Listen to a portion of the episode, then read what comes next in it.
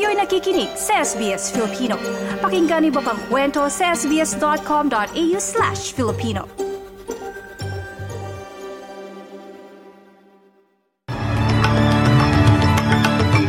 Sa ulo ng mga balita, bushfire sa Ballarat, Victoria pinangangambahang magtuloy-tuloy hanggang sa mga susunod na linggo. Panibagong search operations para sa pinaniniwalaang pinaslang na Sydney couple kasado na ngayong araw.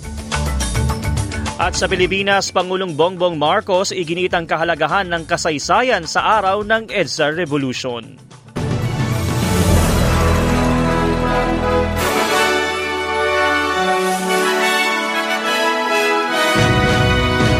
Sa detalye, iaanunsyo ng gobyerno ng Victoria mga ayuda para sa mga naapektuhan ng bushfire na patuloy na nananalasa sa kanluran ng estado.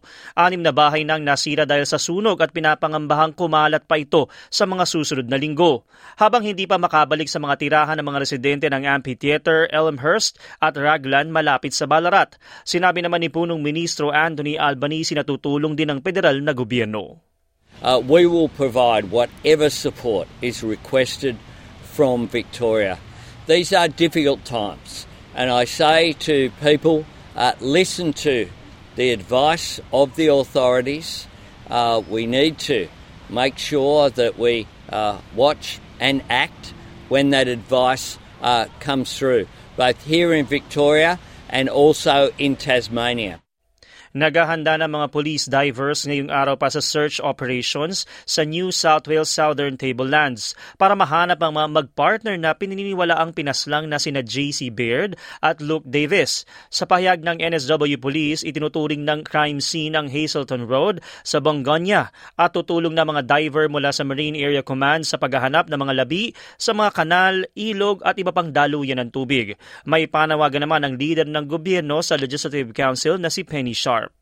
This is obviously a really tragic case that's still got some way to run, so I don't want to specifically talk about it except to uh, send my deepest condolences uh, to the families of those young men um, and really urge anyone who's got any information to come forward and help the police get to the bottom of it so that we can um, find their bodies and continue with the investigation. Haharap sa korte ngayong araw ang isang lalaking kinasuhan ng assault occasioning death matapos mamatay ang isang security guard sa isang hotel sa Sydney. Ayon sa mga pulis, sinuntok umano ng 31 taong gulang ang isang guard sa ulo matapos na paalisin ito sa isang pub sa Sutherland linggo ng umaga. Nagulat naman ang mga nakasaksi sa pangyayari. I just popped in and saw all the police, but apparently there was some screaming going on in the back lane. And um, some lady screaming at the top of her lungs, and then all of a sudden I've popped out and there's police cars everywhere and saying that somebody got um, uh, someone died in the pub. So basically, we just know as much as what you know at the moment. Sa iba pang balita, aabot pa ng ilang buwan bago magbigay ng pahayag ang federal na gobyerno sa inilabas na Universities Accord Report kung saan inirekomenda nito ang ilang pagbabago sa higher education sector ng Australia. Nauna nang nagsabi ang Group of Eight Universities na maaring masira ang international standing ng mga universidad sa panukalang pagbabago sa pondo. Nais naman ng National Union of Students na makipagtulungan sa gobyerno para sa bagong funding model pero wala pang opisyal na tugon si Education Minister Jason Clare. I'm not going to respond to individual recommendations today, but I've been pretty clear about what are my priorities. I want to make sure that more kids from the outer suburbs and the regions get a crack at university and succeed when they get there. I want to put more kids on Smart Street. And that's what this is all about.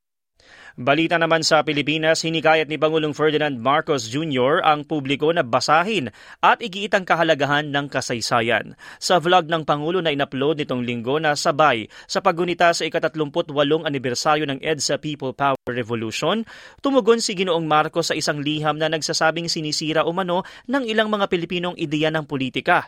Sinabi ng Pangulo na mahalagang interes sa kasaysayan dahil maraming matututunan dito.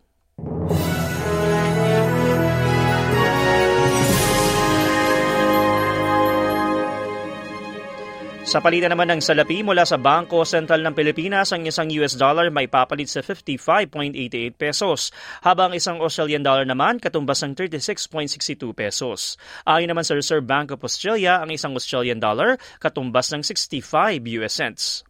Sa lagi ng panahon, magiging maaraw sa Perth na may temperaturang 32 degrees. Bahagyang maulap naman sa Adelaide at 31, maulap sa Melbourne at 21, maging sa Hobart at 21. Sa Canberra, maaraw at 31. May mga pag-ulan naman sa Sydney at 28, gayon din sa Brisbane at 31, maging sa Darwin at 32 degrees. At yan ang mga balita sa oras na ito. Ako ang inyong lingkod, DJ Korea, para sa SBS Filipino.